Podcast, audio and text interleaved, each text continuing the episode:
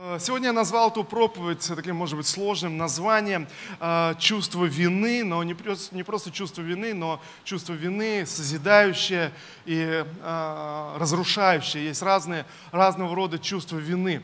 Знаете, я верю, что, что Бог дает некоторые послания, иной раз, которые не так просто выразить, но, но, но я молюсь, чтобы Бог дал сегодня нам благодать услышать вот то, что должно быть сегодня провозглашено в церкви, среди нас, то, что мы должны сегодня услышать из Священного Писания и понять.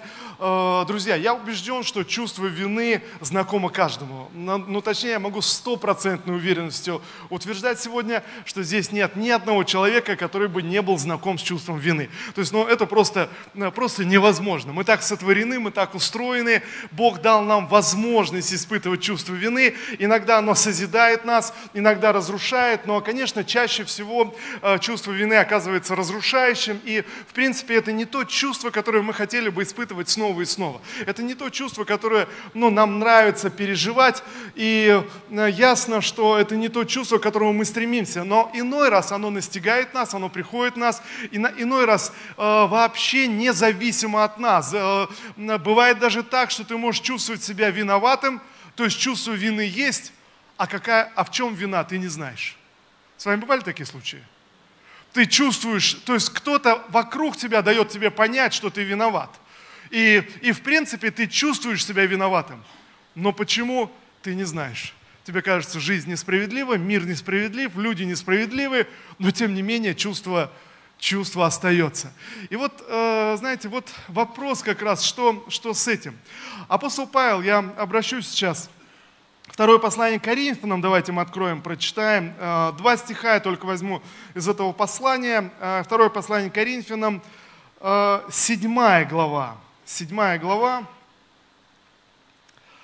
девятый, ну, конечно, я вырываю здесь из общего такого контекста. Я читаю новый русский перевод, новый русский перевод, девятый стих. Но сейчас я рад, Рад не потому, что вы чувствуете себя виновными, но потому, что ваша печаль привела вас к раскаянию. Интересно, апостол Павел, я, я, я, конечно, беру здесь, он много посвящает внимания. Во-первых, э, то, о чем он говорит, начинается уже в первом его послании, когда он активно обличает Коринфянскую церковь и, э, знаете, достаточно жестко обличает их и жестко упрекает их в различного рода э, о грехах и неправильных вещах в их церкви. И здесь, во втором послании, когда он пишет повторное послание, он получил ответ от них, он получил еще вопросы от них, и, и общение, то есть что-то изменилось, они сообщили о переменах, о том, что произошло. И вот он пишет это второе, второе послание, и здесь снова поднимает эту тему. Снова поднимает эту тему вот некоторого конфликта, или почему он должен был очень жестко обличать Коринфянскую церковь, служителей Коринфянской церкви, и, и может быть, тем самым произвел определенное огорчение. Знаете, всякий раз, когда вас обличают, это не тот момент, когда вы чувствуете себя радостным и счастливым. Ну, ну так ведь или нет?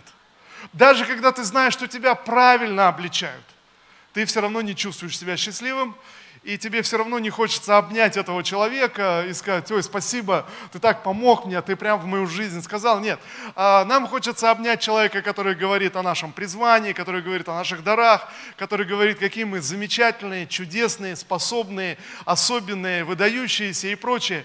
Но когда кто-то приходит в твою жизнь и, и говорит, знаете, не просто критику, ну, ну немножко тебя покритиковали, ты говоришь, ну и, ну и ладно, ну подумаешь, ну, ну и не надо. Но когда тебя жестко критикуют, критикуют, что на самом деле вызывает чувство вины. Ты вдруг понимаешь, что да, я виноват, да, я что-то упустил, да, что-то что пошло не так. И вот здесь это состояние, согласитесь, оно не очень вообще хорошее. Вот э, э, муж с женой начинают выяснять отношения, и, и жена подготовилась, и, знаете, она, она накопила э, за какое-то время достаточно веских аргументов, чтобы показать, что ее муж, он вообще просто, ну вот, э, ну знаете, ну накопилось у человека. И вот она излагает один аргумент, муж сначала сопротивляется, что-то возражает, знаете, какие-то доводы, но она-то подготовилась, у ней там целая, целая обойма, и, и знаете, знаете, она просто как гвозди забивает. Один аргумент, второй аргумент, третий. И, и муж потихонечку, знаете, обмекает, обмекает. И, и в конце концов, что за чувство? Чувство вины. Казалось бы, она достигла желаемого, она хотела. И, и потом начинается, знаете, вот такое э, последнее забивание гвоздя в крышку гроба. Признай себя виноватым. Признай, просто признай себя, свою вину. Почему ты молчишь? Знаете, и она видит, что он, что он бедный уже, он уже и не знает, как выкрутиться из этой ситуации, он уже не знает, как. Нет, ты должен признать свою вину. И, и это оказывается еще сложнее, чем, чем слушать э, критику. И тогда ясно, что в этот момент, конечно, муж не испытывает никаких теплых э, романтических чувств к своей жене. Э, хотя он полюбил ее, он, может быть, э, долго добивался ее, она стала его женой, он был счастлив, но в этот момент, конечно, никто счастливым себя не чувствует. Вы понимаете, о чем речь?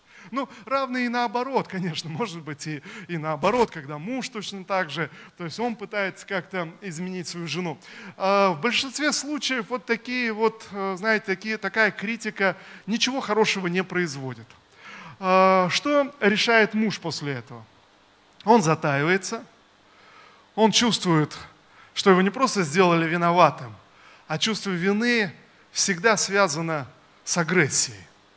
Агрессия может быть направлена внутрь себя, может быть направлена на кого-то, но ясно, что он затаивается и, может быть, сам, не признавая себе, ищет, как отомстить. И понятно, что жена тоже несовершенный человек, и он собирает также достаточно веских аргументов, он уже научился. И вот представьте, и вот они делают друг друга виноватыми, каждый осознает свою вину. Как вы думаете, чем закончится вообще вот эта вот борьба?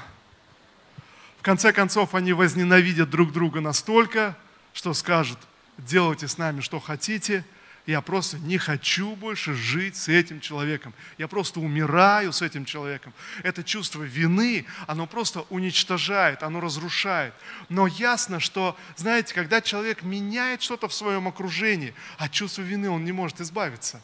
Э, оно, оно остается, оно давлеет, оно проявляется в чем-то, оно, знаете, где-то выливается обязательно, обязательно в чем-то. Ясно, что, что с чувством вины, когда человек, человек живет, и он, и он знает, что он, он с этим, с этим чувством, рано или поздно это чувство начинает, начинает разрушать, оно начинает разъедать внутри. Эта агрессия высвобождается либо на самого себя, человек начинает себя ненавидеть, себя не уважать, и он думает, вот я, я, я все разрушил, я все уничтожил, я, я не способный, я, я что-то не могу, знаете, и прочие моменты, либо эта агрессия начинает высвобождаться на окружающих, тогда человек вдруг реагирует болезненно на окружающих, болезненно на людей, которые рядом с ним, и в конце концов, это очевидным образом проявляется э, во всех сферах жизни человека, в его работе, потому что он начинает вести себя определенным образом, в его семье, а, в его отношениях с близкими, а, везде начинает проявляться. Но что интересно, и я думаю, что эти вещи, ну, я, я не открыл ничего нового, эти вещи, которые всем нам известны. Если вы просто подумаете и вспомните свое состояние, когда вы чувствовали себя а, виноватым, вы скажете, ну вообще-то да, это то, что меня разрушало, это то, что меня, меня убивало. Но здесь апостол Павел пишет, он говорит, я вначале запереживал, что вы скатитесь в это состояние. Я вначале занервничал, я вначале было опечалился ради вас, э, вставя себя на ваше место и думая, что вы переживаете. Но потом, когда я молился, когда я размышлял, когда я получил первые известия от вас и узнал о вашей реакции, я обрадовался. За, э, обрадовался почему? Посмотрите, я читаю. Но сейчас я рад, Рад не потому, что вы чувствуете себя виновными, Посмотрите, он говорит, я порадовался за вас, но не, не потому, что вы в конце концов из-за меня получили чувство вины. Из-за меня чувство вины вошло в ваши сердца. Нет, я порадовался из-за того, что я узнал, что в конце концов из-за этой критики, из-за, этих, из, из-за моих слов вы развернулись к Богу, вы раскаялись, и ваше внутреннее давление, ваше внутреннее чувство вины, чувство печали, оно заставило, оно подтолкнуло вас в Божье присутствие, оно вытолкнуло вытолкал вас к Богу. И вот я прочитаю еще раз эти слова. Итак, но я сейчас рад. Рад не потому, что вы чувствуете себя виновными, но потому, что ваша печаль привела вас к раскаянию. Слава Богу. Пожалуйста, скажи кому-то рядом, печаль может привести к Богу. Слава Иисусу. Но потому что ваша печаль привела вас к раскаянию. Ваша печаль, итак, еще раз, посмотрите, ваша печаль была от Бога. Другими словами, иной раз мы можем испытывать чувство вины и печали, но как э, э, два переживания, чувства, идущие вместе в этом случае, э, иной раз мы можем переживать эту печаль или чувство вины от Бога. И, и вот что дальше. Так что мы вам не причинили никакого вреда. Посмотрите, апостол Павел здесь очень четко говорит. Он говорит, послушайте, когда я критиковал вас в первом послании, я запереживал было. Я, я, я начал нервничать, я начал думать, а что произошло? Но вдруг я понял, когда я услышал ваш ответ, я понял, что это чувство вины, оно привело вас к Богу, так что я своей критикой не, не нанес вам никакого вреда. Так что я своей критикой не разрушил ваш внутренний мир, не привнес вам разрушающее чувство вины, но, но наоборот, моя критика критика помогла вам приблизиться, приблизиться к Богу, пишет апостол. И вот что дальше. Печаль от Бога приводит к покаянию, которое в свою очередь ведет к спасению и уже не оставляет никакого места для, для э, сожаления. Посмотрите, апостол Павел проводит четкую э, разницу между печалью или чувством вины, которое приходит а, от Бога, которое созидает и строит нас, и между э, чувством вины и печалью, которое разрушает нас и уничтожает нас. Он проводит четкую, четкую границу. Э, печаль от Бога или чувство вины, которое приходит от Бога, подталкивает тебя, выталкивает тебя в Божье присутствие. Оно просто выталкивает тебя из такого приземленного мирского состояния, из плотской жизни, просто дает тебе мощный толчок в Божье присутствие. Так что, когда ты оказываешься в Божьем присутствии, обратите внимание, апостол Павел пишет, не остается никакого места для сожаления. Друзья, пожалуйста, обратите внимание на эти слова. Никакого места для сожаления. Аллилуйя. Не просто какие-то последствия, не просто, знаете, какое-то успокоение, нет, но абсолютно, полностью никакого места для сожаления. То есть не остается и следов этой печали. Полностью. Печаль абсолютно как будто искореняется. То есть что-то происходит внутри. И вот, и вот что мы, мы читаем. Но печаль этого мира, или как в синодальном переводе мы читаем, печаль мирская, печаль мирская, что делает? Производит смерть. Но печаль этого мира ведет лишь к смерти. А, и в синодальном переводе печаль мирская производит смерть. Или ведет к смерти, направляет к смерти. Ясно, что печаль мирская, вот это чувство вины, земное чувство вины, а, это абсолютно разрушительная эмоция, которая разрушает внутренний мир человека. Интересно, одни исследования, но, знаете, такие исследования, конечно, можно поставить под сомнение, но, тем не менее, это интересно. Одни психологи, исследуя людей с чувством вины, э, с хроническим чувством вины, знаете, это чувство вины, когда э, что-то произошло в жизни человека, произошла какая-то трагедия, что-то, и после чего он не в силах исправить ситуацию, он не может исправить ситуацию, и он живет просто с этим чувством вины. То есть что-то не смог, что-то не, не сделал, что-то не сохранил, что-то упустил, что-то произошло. Так называемое хроническое чувство вины. И интересно, а, они вдруг открыли, обнаружили связь между заболеванием шейных позвонков и хроническим чувством вины. А что, оказывается, у людей, страдающих хроническим чувством вины, чаще всего начинаются проблемы с шейным, шейным позвонком. И, и, и отсюда все остальные проблемы, что кровь э, э, плохо поступает в мозг, проблемы с, с мозгом, проблемы с кровоснабжением и так далее. Почему? Потому что вдруг э, на физическом уровне меняется человек, меняется его осанка, меняется положение плеч, меняется походка, меняется отношение, отношение с людьми. Человек с чувством вины становится закрытым, сутуленным, с опущенной головой, с потухшим взглядом. Он не может смотреть, смотреть в глаза. Знаете, это развивается как разрушительная болезнь. Запускается, запускается болезнь, э, болезнь э, к смерти, разрушающая человека, уничтожающая человека. И здесь апостол прямо говорит, печаль мирская, что делает? Производит, э, производит смерть. И, и я думаю, что здесь, здесь нам не надо, знаете, иметь много опыта. Очевидно, мы понимаем эти вещи. Если мы заглянем в свое сердце, или если вы знаете людей, которые страдают хроническим чувством вины, но, но совершенно очевидно, если ты живешь чувством вины, ты не можешь быть счастливым, ты не можешь быть радостным, ты не можешь открыто общаться. В конце концов, формируется, что приходит? Формируется такое, знаете, э, глубокая внутренняя неуверенность в себе э, моя самооценка, мое понимание себя занижается очень сильно. Человек начинает чувствовать себя недостойным, начинает чувствовать себя неспособным, начинает просто, знаете, как будто угасает сама, сама жизнь человека, как будто что-то что угасает, что-то что -то, что -то пропадает, что-то исчезает внутри человека. И э, апостол Павел говорит, но печаль от Бога как будто производит прямо противоположный плод. Удивительно.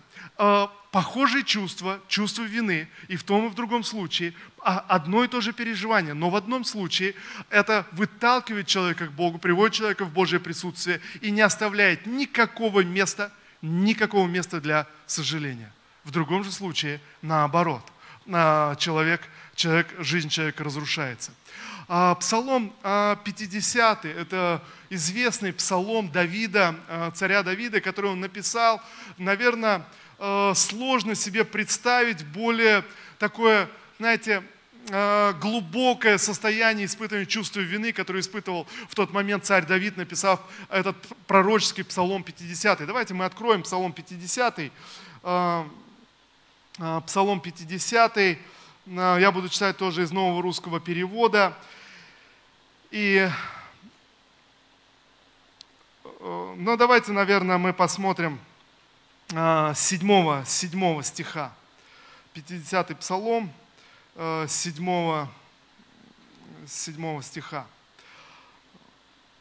Я, я напомню, что, что произошло. Я, может быть, не буду во все подробности вдаваться, но ясно, что в один момент в жизни э, Давида, э, на тот момент он уже был царем, Э, выдающимся царем, совершил множество побед, но что-то пошло не так, что-то что пошло не так, э, похоть взяла над ним вверх, э, он переспал с чужой женой, разрушительный процесс начался. Знаете, он попытался как-то скрыть, скрыть последствия, но вдруг все шло к тому, что дело обнаруживалось. Он попытался как-то, ну, знаете, загладить следы и увяз еще больше. Знаете, одно преступление повлекло другое, третье, как, как часто бывает, человек пытается как-то исправить и делает еще хуже, лучше бы, лучше бы вообще э, ничего не делал, ничего не исправлял.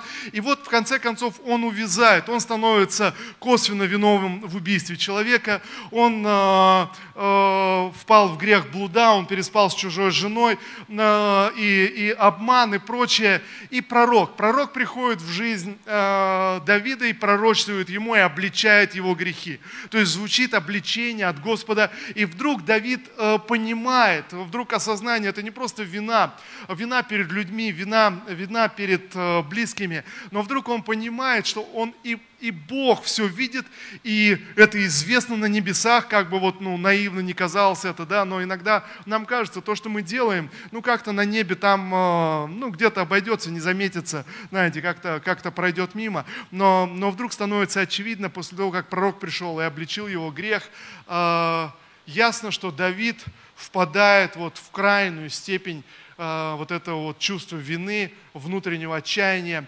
и записывает этот знаменитый псалом, 50-й псалом. Э, я убежден, что этот псалом нужно перечитывать всем людям, кто страдает чувством вины.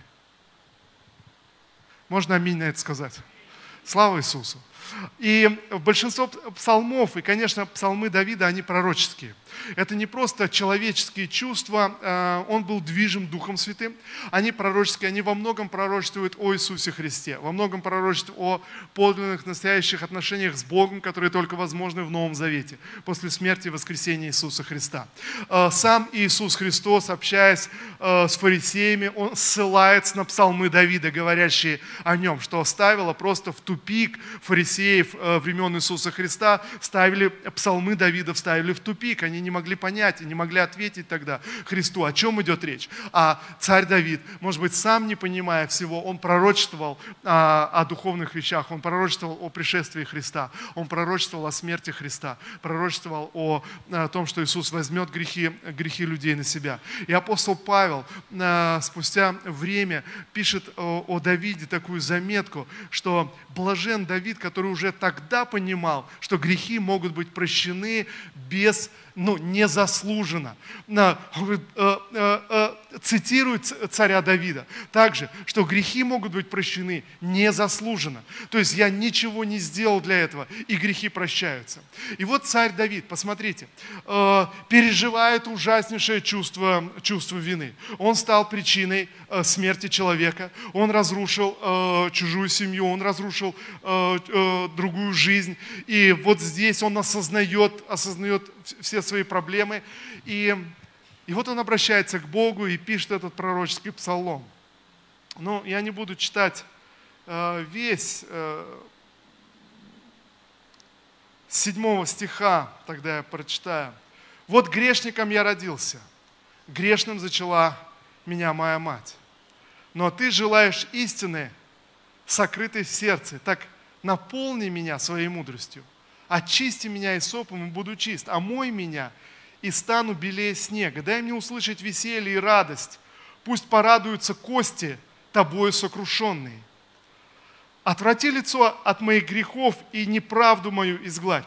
Сотвори во мне чистое сердце Божие и обнови во мне правый дух.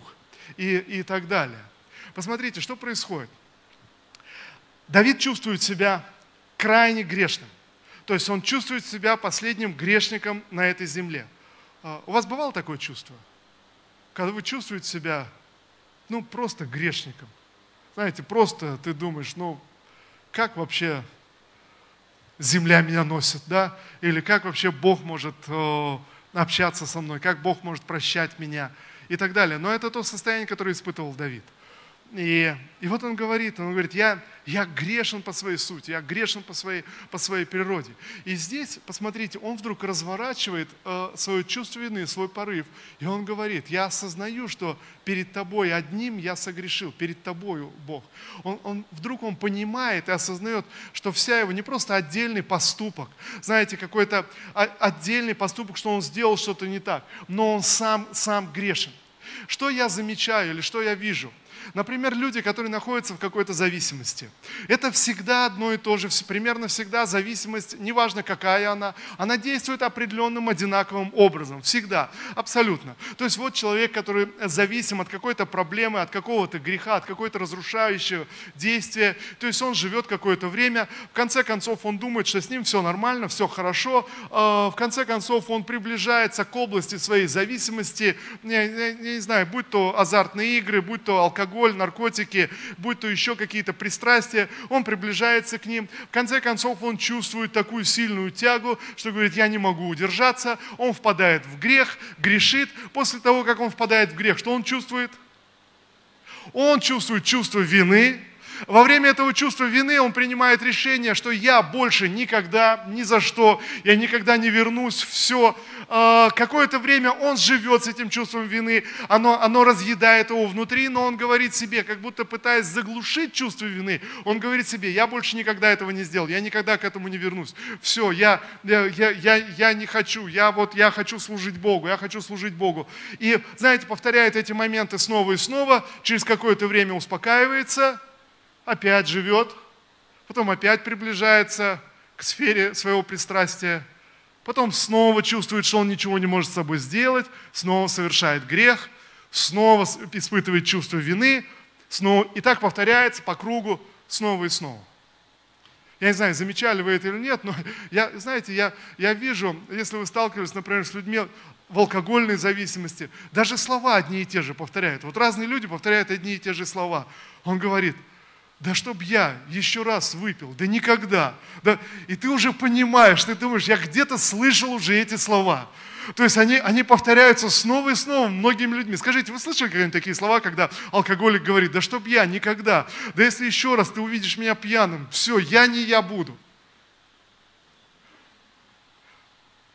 Знаете, у нас э, на турбазе много разных сторожей было, и почему-то вот сторожа на турбазах, вот на наших волжских, у них э, вот есть такая общая культура пить, и пить постоянно. И знаете, как будто вот человек раз, вот он э, становится сторожем, у него на турбазе, и у него сразу такая идея, то есть, ну, ну значит, надо, на, надо пить. И, и я помню, сколько, сколько общаешься, вроде человек говорит, да, все, он принимает решение, он говорит, да я все, да я, я никогда, все, дайте мне шанс. И ты ты понимаешь, что за этими словами все, что стоит, просто чувство вины, которое что производит? Написано, а печаль мирская производит смерть. Знаете, с каждым витком вот этого э, зависимости, этого греха человек все больше увязает и увязает э, в своем грехе, в, своем, в своей проблеме. Это еще больше его, его разрушает. И ясно, что когда человек кричит, и он говорит, да чтоб я никогда, но но это двигается из чувства вины. Это ничего не производит в человеке. Посмотрите, интересно, когда мы читаем Псалом Давида, это принципиально другой посыл. Это принципиально другой, другой поворот. Посмотрите, в этот момент царь Давид, он, он не кричит и не говорит, да все, все я, я с этого момента, вот теперь я так буду жить, теперь я вот это буду делать. Он не дает никаких обещаний. Он не якает в этот момент. Он, он не пытается, знаете, в своей погрузиться в свое чувство вины и пытаться загладить чувство вины тем, что что-то пообещать, сделать, предпринять. Знаете, что делает человек э, с чувством вины? Он пытается как-то загладить свою вину, что-то сделать, что-то что исправить. Но когда мы читаем царя Давида, мы не видим ничего подобного. Все, что он кричит, он кричит к Богу. Все, о чем он молится, он говорит, Бог, но пусть твоя истина тогда, она, она э, вразумит меня, она даст мне мудрости. Бог, ты дай мне мудрости. Господь, и, и здесь он говорит так, а, а, а, сердце, сотвори во мне чистое сердце Божие, обнови во мне правый дух. Посмотрите, о чем он молится. Он не просто, по сути дела, эта молитва отсылается к Новому Завету, о чем пишет много апостол Павел. Э, речь идет уже о новозаветных отношениях с Богом. Именно Новый Завет предполагает, что Иисус Христос пришел, умер за нас с вами, чтобы сотворить в нас новые сердца. Аминь. Знаете, чтобы сотворить в нас нового человека, чтобы изменить нашу внутренность. Не просто э, дать нам заповеди и пытаться нас исправить, но, но полностью, чтобы наш ветхий человек умер на кресте вместе с Иисусом, и, и чтобы мы жили обновленной жизнью, чтобы мы воскресли воскресли для Господа. В этом смысл Нового Завета. И Давид молится. Он говорит, Господи, сотвори во мне чистое сердце. Боже, дай, дай, мне, дай мне Твой Дух, Дух правый, правильный. Э, не, не забери от меня Духа Святого. Знаете, вот о чем он молится. Он молится, чтобы э, новое сердце получить от Бога. Посмотрите, он признает, что он абсолютно грешен, он родился греховным человеком, склонным к греху, и он не может с этим ничего сделать. Посмотрите, в этот момент он не якает, он не пытается загладить чувство вины, он не пытается исправить ситуацию. Он уже пытался и понял, это безнадежно. Все, что он теперь делает, он молится, чтобы чудо произошло в его сердце. Он молится о сверхъестественном божественном вмешательстве в его жизнь и в его сердце. Вот почему этот псалом, он, он пророческий. Вот почему сегодня, э, живя в Новом Завете, в отношениях со Христом, мы можем смело читать этот молитвенный, этот псалом и провозглашать на свою жизнь. И вместе с Давидом молиться молиться и просить, Господь, измени мой дух, измени моего внутреннего человека. Когда ты испытываешь чувство вины, ты поднимаешься над ним. Ты не пытаешься исправить человеческими усилиями свою ситуацию. Итак, друзья, вот в чем э, смысл. Всякий раз, когда ты чувствуешь чувство вины, и ты пытаешься по-человечески решить эту проблему в своем сердце, эта печаль будет вести тебя к смерти. Всякий раз, когда человек зависимый впадает в свой грех и чувство вины, он пытается загладить его обещаниями, решениями, э, какими-то, знаете, какими-то добрыми порывами, он ничего не меняет. Человеческими усилиями он пытается решить ту проблему, которая не решается. Но знаете, что интересно? У большинства зависимых людей, но возвращаясь к тому же примеру алкоголиков, спросите человека, который очередной раз сорвался, и спросите его, послушай, ты алкоголик, у тебя алкогольная зависимость. Что он скажет на это? Он скажет нет. Я помню, как э, один брат очередной раз э, напился. Я говорю, слушай, ну как, как, как же так? Ну, ну, ну, ну почему? А он говорит, а я не пью. Ну как, как не пьешь? Слушай, ну вот ты здесь дебоширил, вот эта ситуация. А, нет, я, я не пью, я просто вмазываю.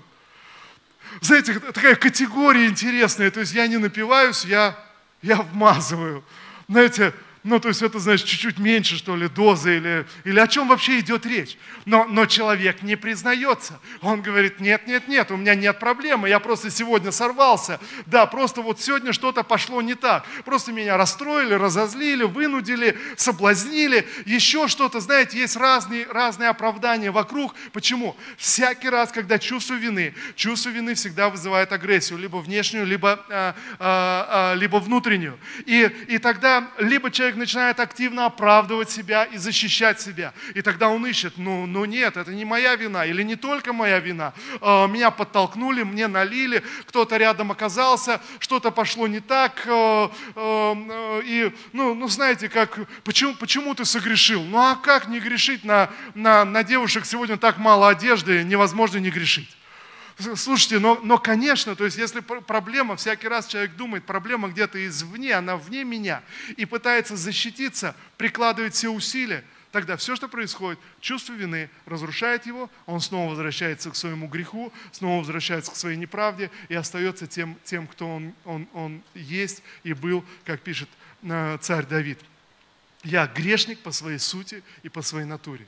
И знаете, и тогда всякий человек остается грешником по своей сути и по своей натуре. То есть, как и каждый из нас, мы знаем эту склонность к греху. Чувство вины нам знакомо э, самых детских э, переживаний. Э, знаете, это одно из первейших таких чувств, которые, которые мы испытывали.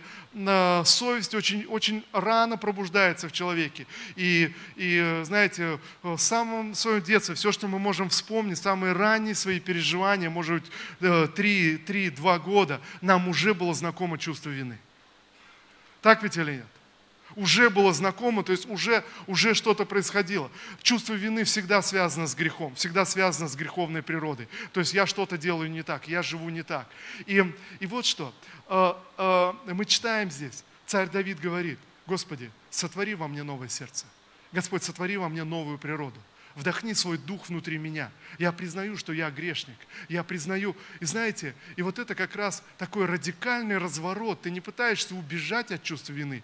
Ты не пытаешься спрятаться от чувства вины. Ты берешь ответственность за то, что происходит в твоей жизни. Ты говоришь, Господь, вот он я. Я грешник. Я признаю это. Я не могу своими силами изменить свою природу, но я могу сегодня признать, что я грешник, и я, я не могу совладать своей природой. Все, что мне нужно, мне нужно, чтобы Ты, Господь, сотворил новый дух дух внутри меня, чтобы ты сотворил новое сердце внутри меня. Апостол Павел идет еще радикальней, знаете, еще более смелое заявление. Он говорит, всякий раз, когда я ошибаюсь, всякий раз, когда греховная природа берет верх, верх надо мной, я понимаю вдруг конфликт в своем разуме, потому что я в своем разуме хочу служить Богу, поклоняться Богу, любить Бога, но в своей плоти почему-то я сталкиваюсь с другим законом, который толкает меня к неправде, к греху, толкает меня неправильным вещам. И тогда, когда я знаю, что внутри меня конфликт, тогда я говорю сам себе, это уже не я грешу, а грех, который внутри меня.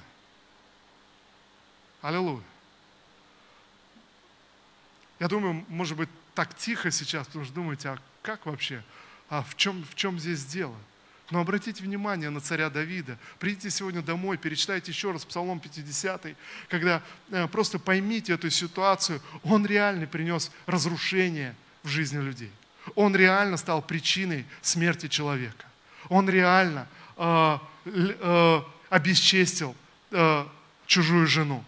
Он взял ее силы, он изнасиловал ее. Знаете, он это похоть взяла вверх над ним колоссально, и вдруг он приходит в себя после того, что он надел.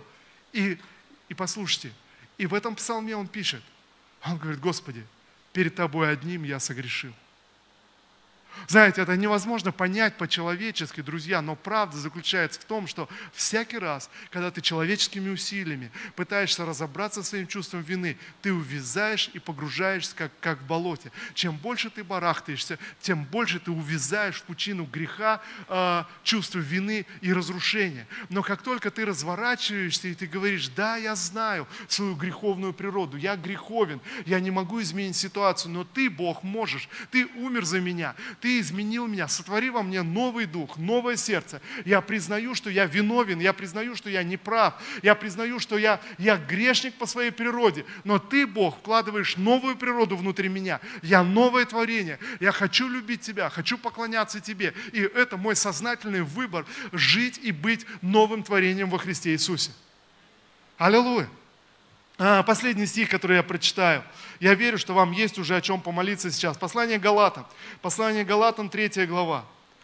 Э, с первого стиха я буду читать первые три стиха. Итак, послание Галатам, третья глава. С первого стиха. Апостол Павел пишет, глупые галаты.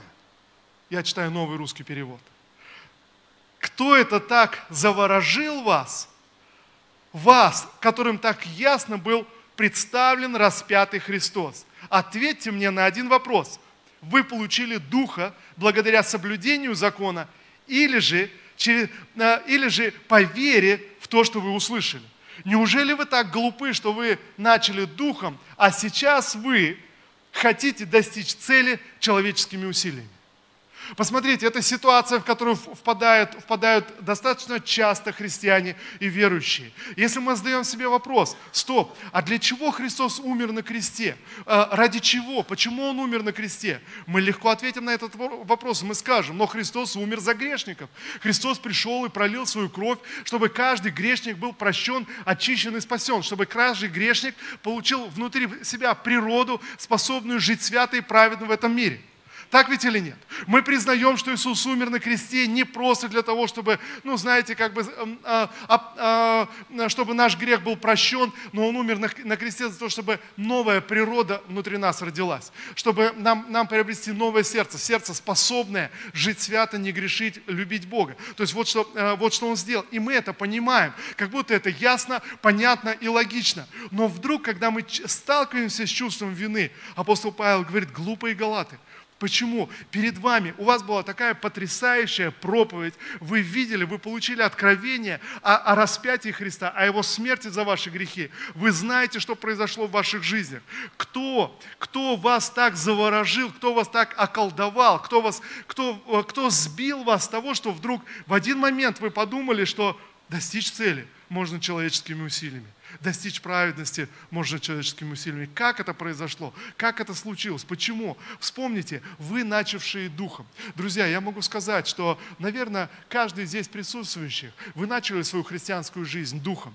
Дух Божий пришел. И, и вдруг внутри что-то происходит. Я думаю, что, знаете, мы, мы слушаем, рассказываем, делимся этими историями на домашних группах, как каждый из нас мы уверовали, как мы пришли к Богу. И знаете, что это, как это можно подвести? Что, что это? Мы начали интересоваться духовными вопросами, мы начали размышлять, мы начали где-то читать Библию, мы начали где-то приходить на собрания, задаваться вопросами, где-то мы начали пытаться обращаться к Богу, не понимая того. В один момент мы испытали чувство вины и осознали вдруг, что те стандарты, которые есть в Библии, вообще мы не соответствуем этим стандартам. Если до этого мы чувствовали себя, ну нет, я уж не такой уж и плохой человек, я не хуже других, я, в общем-то, ну, живу где-то правильно, где-то хорошо, так ведь или нет? Но вдруг в один момент, узнавши Слово Божье, э, соприкоснувшись с Богом, мы испытали чувство вины, э, которое заключалось в том, что вдруг я понял, что стандарты Бога гораздо выше. И что произошло тогда в этот момент? В этом чувстве вины мы всем сердцем обратились к Богу и сказали, Господь, пожалуйста, войди в мою жизнь. Иисус, пожалуйста, будь моим Господом. Иисус, пожалуйста, будь моим Спасителем. Пожалуйста, прости мой грех, прости меня, грешника – Иисус, пожалуйста, войди в мое сердце и будь моим Господом. И вдруг в этот момент, в этот или через какое-то время, знаете, у всех по-разному. Кто-то пережил сразу, как мы называем это, из, э, из, э, словами э, апостола Иоанна, рождение свыше. Вдруг твой дух возродился. Вдруг сверхъестественная радость пришла на фоне вины. Вдруг сверхъестественная благодать пришла. Вдруг ты посмотрел, что какие-то грехи отпали сами собой. Один человек рассказывает, я вернулся домой, э, взял по привычке сигареты, хотел закурить, и вдруг в этот момент мысль пронзила меня. Что ты делаешь сейчас? Божье присутствие внутри тебя. Он говорит, я отбросил сигарету просто как, как, как, как что-то, э, как мерзость какую-то. И все, это желание курить никогда не возвращалось. Я думаю, у каждого из нас есть такие истории. Что-то произошло просто сверхъестественно в один, в один момент. Другой человек говорит, я вообще не мог выражаться э, спокойно, э, всегда, всегда какие-то нецензурные слова. Но вдруг в один момент, во время молитвы, вдруг, когда э, один человек рассказывает, я начал молиться, и вдруг страх на меня пришел. Вдруг сейчас в процессе молитвы я выражусь как-то нецензурно. И, и я говорю, вдруг страх такой, что ангелы с неба пронзят меня сейчас за это богохульство. И знаете, и в таком отчаянии Бог что я могу сделать с собой? Пожалуйста, измени мою внутреннюю природу. И знаете, человек и вдруг в один момент, и другой раз и хочется вроде вы, выругаться, а никакие слова, они просто не выходят, они просто не проговариваются. Что-то произошло. В один момент просто новая природа. В один момент новый, новый дух пришел. И тогда апостол Павел пишет Галатам, он говорит, Галаты, послушайте, вы видели, вы знаете, что произошло с вами, когда вы обратились. Через что э, ваша внутренность изменилась. Через ваши человеческие усилия, исполнение закона да нет же, через то, что вы поверили в благодать, вы поверили в весть о Христе, вы обратились ко Христу, и изменение пришло. И, и дальше он говорит, неужели вы так глупы, что пережив уже однажды, снова возвращаетесь к этим, к этим вещам? Друзья, я убежден, сколько бы мы не были верующие, всякий раз, когда чувство вины приходит в твою жизнь, есть единственное решение. Ты признаешь, что твой ветхий человек, он, он греховен, что твой ветхий человек, он остается при тоб, э, э, всегда при тебе, то ты говоришь, Господь, вот мой, вот мой свободный выбор. Я, я верю и я хочу, чтобы Твой Дух был во мне. Господь, я, я признаю, я беру ответственность, что я согрешил, я виновен, я, я, я не прав. Нам не нужно искать оправдание, оправдание вне. Нам нужно осудить своего ветхого человека.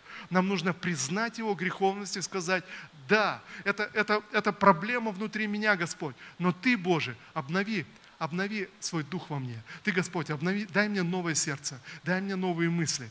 И знаете, я верю, что нам нужно это божественное вмешательство, это, это духовная жизнь. Сколько бы мы не были верующие, сколько бы мы не были в церкви, нам необходимо переживать снова и снова это божественное духовное вмешательство. И тогда, друзья, всякое чувство вины может стать для тебя мощным толчком в Божие присутствие, либо э, стать печалью к смерти печалью разрушающей, несущей разрушение.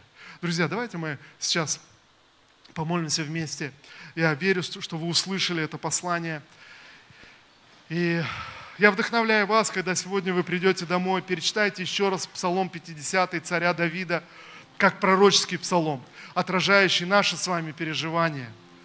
Но давайте сейчас все вместе, знаете, еще раз посвятим себя Богу еще раз признаем, что по плоти, по-человечески мы не способны. У нас есть много недостатков, у нас есть много несовершенства, у нас есть много причин для того, чтобы испытывать чувство вины. И это будет правильно, нам не надо оправдываться. Но тогда при этом, знаете, мы молимся и мы просим, чтобы то, что Дух Божий начал в нас, чтобы Он продолжал это. Продолжал даже до момента нашей встречи с Иисусом Христом, чтобы Дух Божий продолжал в нас действовать. Отец, во имя Иисуса Христа мы молимся. Боже, мы предстаем пред Тобою, Господь.